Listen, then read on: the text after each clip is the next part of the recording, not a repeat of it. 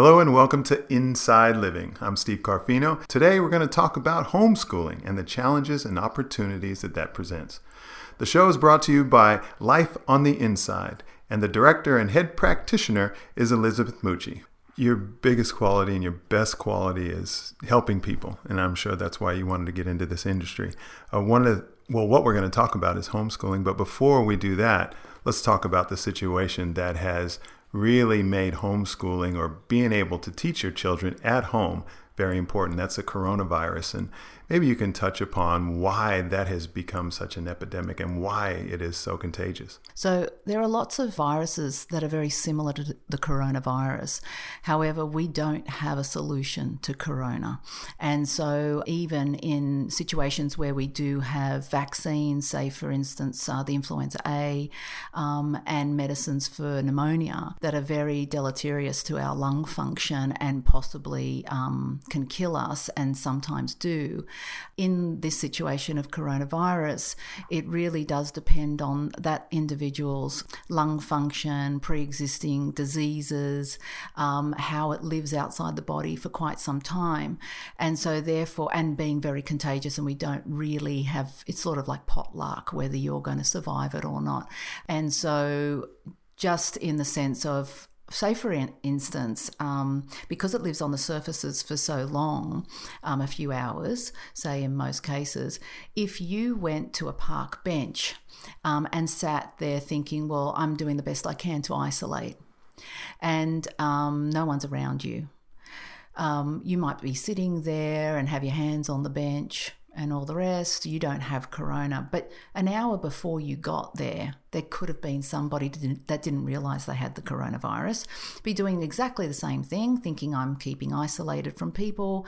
Um, they've gone there, they've sneezed and coughed, and you know they might even have um, allergies, and so therefore they even have they think it's just an allergy sort of response. They might not be that ill from it, and so then they've got up, they've put their um, droplets.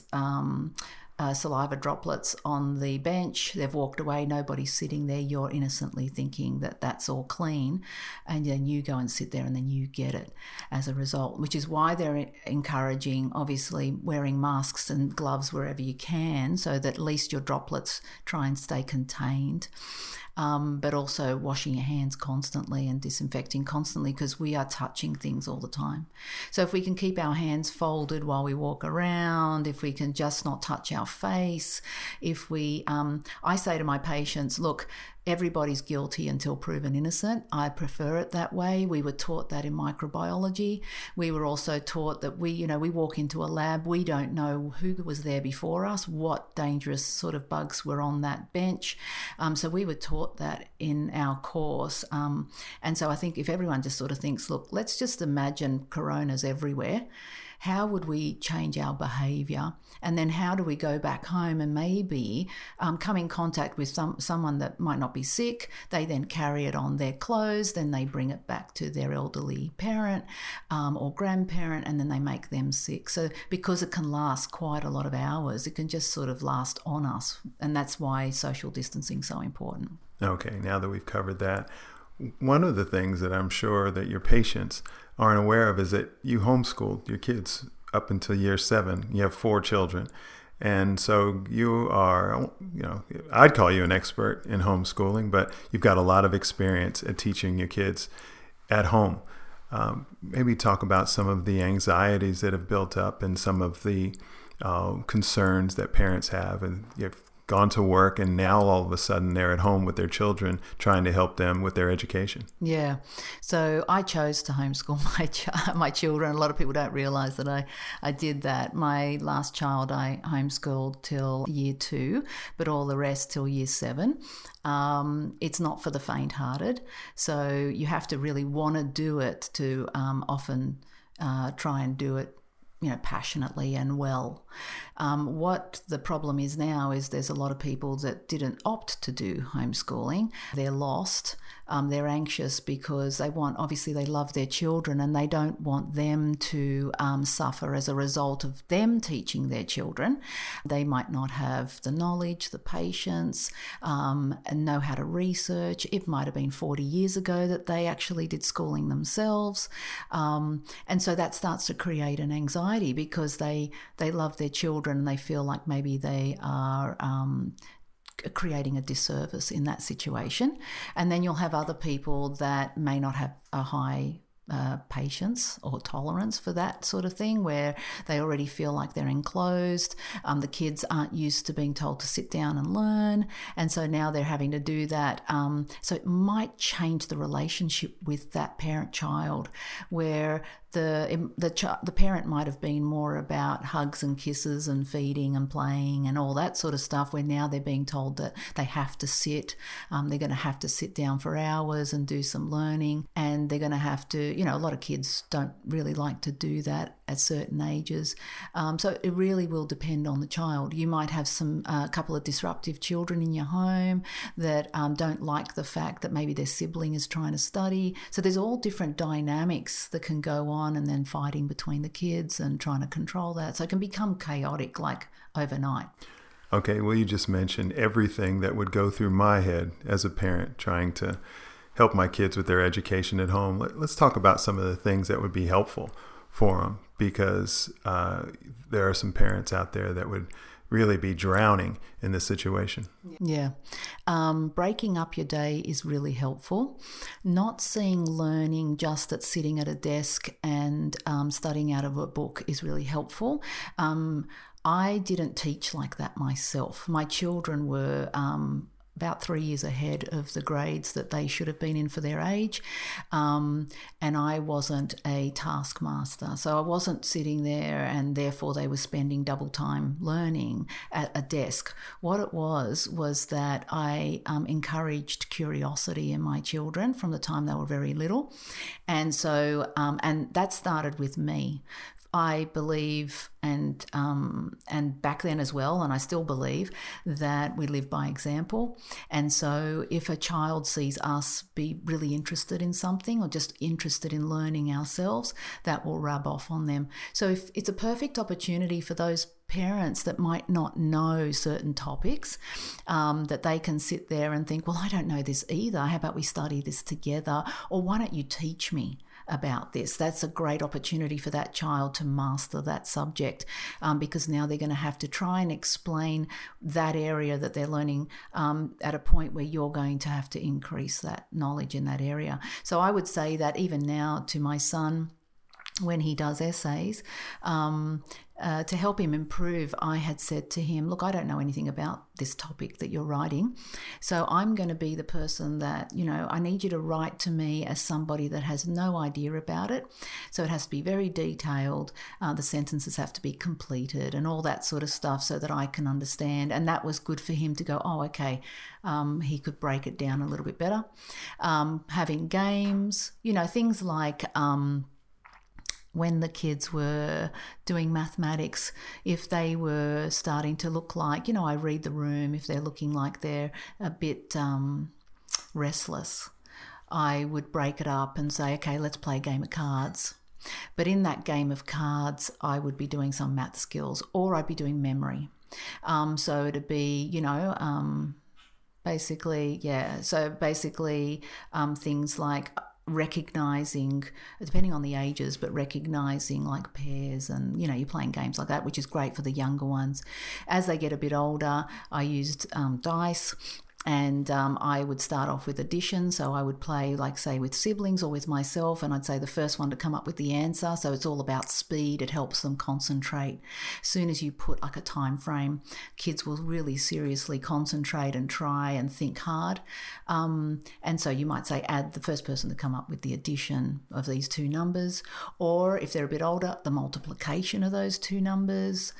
Um, or I could roll a dice, hold up a number, and say, you know, divide this number by this you know, dice that's, you know, the number, I'll have a few numbers, uh, just challenging them with speed, um, learning their times tables and making them fun, you know, and, and we'd be in the car and at any point they had to be ready to give me the answer to a times table.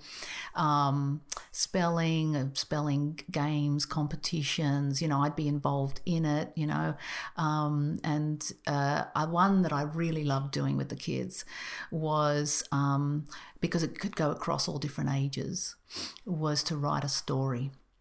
And so what I did was because I was teaching different ages in my kids. My kids are seven and a half years apart, uh, one group, and five years apart in another.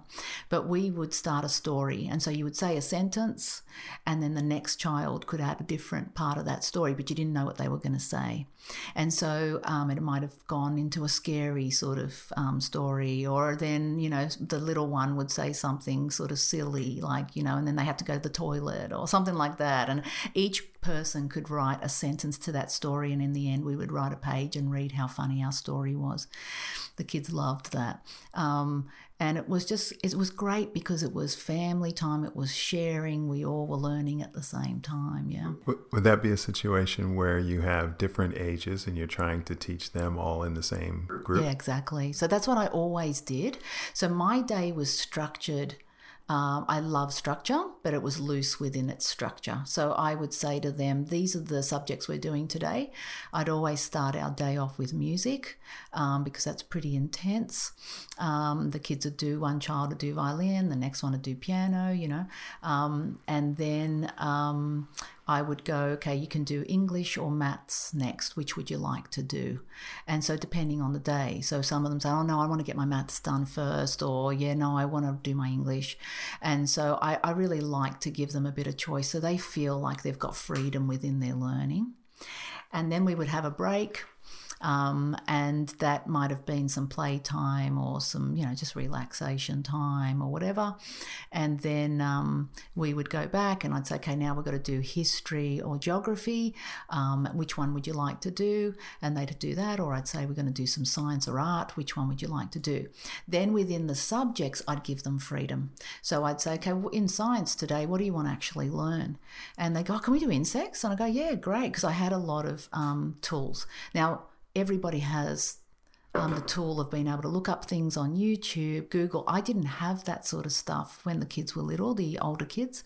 Um, so, you know, it's fantastic. You can just look up processes, you can look up photosynthesis, you can look up chemical reactions, whatever you need to look up for different ages um, for children. So, and I think it's really nice wherever you can to sit next to your child and just show some interest. Um, I think that's great, unless the child doesn't want you to do that, and that's fine. They might want to concentrate, if especially if they're older. And that's okay. Just make their environment really healthy for them to learn. You might say, look, you know, you go over here and I'll pull the younger kids aside and keep them occupied. And the older child tends to really appreciate that you take their, their learning seriously and respectfully, you know.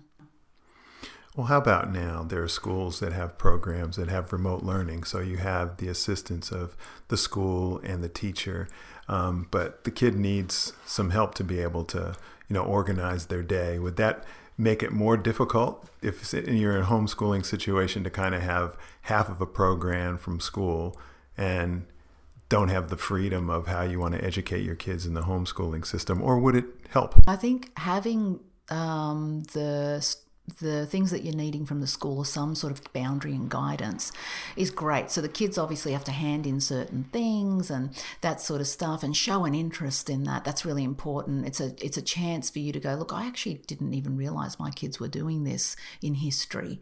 Then carry it on. We know that the best way to learn is to master a situation. Often teachers can't do that. There's too many children in the classroom, so they've got to give that child all the information um, and you know hope that they're studying and learning, and they should be doing that, of course. But if you can carry it on to master it, if you can say, "Oh, this is really interesting. How about we watch a film on it? How about we read more?" Like you know, like um, I suppose in some way you want to fill the meat up more around. If you can imagine like a skeleton, you're sitting there adding more and more so that they're getting a fuller and fuller picture. That's you know, of that topic. It makes them more excited. Sometimes the, some of the parts of the topic that they might be learning might be really dry. Uh, say, for instance, the history of parts of you know England um, or um, war if you're sitting there and you're thinking this they're studying germany at the moment and what happened in the second world war um, you might go tell me about it. You know like what happened? So what what was that all about? And at the time at that same time what was happening in japan? You know and then you go and, and what was happening in australia when that was happening? Because then they get the full picture. And if you can keep giving them that full picture it allows them to be more and more excited about their learning. That's what i sort of mean. So two really important things would be stability and curiosity. Absolutely. So for me, curiosity is absolutely the key at any age. Um, I actually taught um, kids that really struggled at school. That was the first thing that I did before I, I was teaching children, my own children, and I used to tutor. And so a lot of um, a lot of mums would come to me and say, "Look, you know, my child is just doesn't learn," um, and so I I was really curious at how was that the case, or was it the the fact that maybe they were a different learner, and so a lot of time there's the your child, one might be a really abstract learner, find it really easy to just read a book and take everything in. Um, there's that sort of thing. And another person might find that they have to touch and feel and, and they, um, you know, they need to actually um, see it and visualize and that sort of stuff. And so wherever, whatever learner these kids were, it really didn't matter. The baseline was the curiosity to learn. It was like where their heart was. So I always worked on their heart first. And then I added whatever the technique was that was best for them. And I actually had four different kids, and they were all different learners. Um, at least three of them were quite different. And so that in itself, um, because I was, you know, determined to make sure that the kids could learn, um, one of them had to touch blocks, and they were both these the first two they were both brilliant at mathematics, but one could read and you know just abstract see it in her head. The other one had to touch blocks measure up things see it but learnt exactly. They both went on to do three unit mathematics at, at school and everything, but they were totally different learners. Um, and so I think if the main thing that came out of that was I gave them the thirst to see why they were learning maths in the first place, or why science was so exp- so important, and how English could give them a massive benefit in life for the rest of their lives. Um, I had been raised by parents that uh, were migrants, but um, and they had five children, but all of us were really curious learners, and so we went on to just teach ourselves and did very well ourselves, even though my parents had not gone through high school or anything themselves. I suppose that's where the idea came from. When you homeschooled, I, I didn't know of too many people that have homeschooled. Would you have people that were reluctant to take on your ways. They would see your kids excelling, but did you did you feel criticism from other people that had their kids in school? Um, I did. I felt um, some criticism by some people because obviously we would walk around in shops and and people would say, "Oh, you're home." Again today, you know, if they'd seen them three times that week. Um, and the kids would say, oh, we're homeschooled, you know, and then, um, the, you know, the, the person might have looked at me, you know, with a cross look on their face, like I was some hippie sort of doing, doing homeschooling, um, or I was some rebel. Um, but so I did get criticism. Then um, with time, as the kids were excelling, um, I actually got a lot of praise from people as well. And when they went to school, the teachers were really um, impressed with how the kids were um, picking up information very quickly, but they were also very social. They were really surprised at that. But the thing that I did the most was um, just try and get the kids uh, to, you know, the skills that I knew they would need later, the research skills. Um, try and teach them how to research, try and teach them how to summarize, give them skills that they were going to use in high school.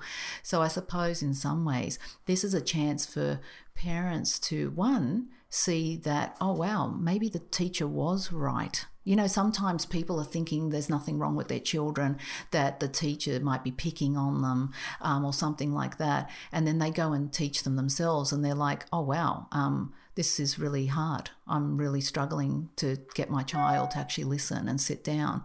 Um, but the child's come home going, no, no, I, I, do really, you know, I'm listening to everything the teacher's saying. And so I think from that perspective, it will be really um, a great thing for later when everyone's going back to school to sort of um, really have our eyes wide open with really what's going on, and also for us to step in now and have good talks with our kids and fill in those gaps. That, you know, teachers have worked really hard. They're teaching maybe 30 students in their class.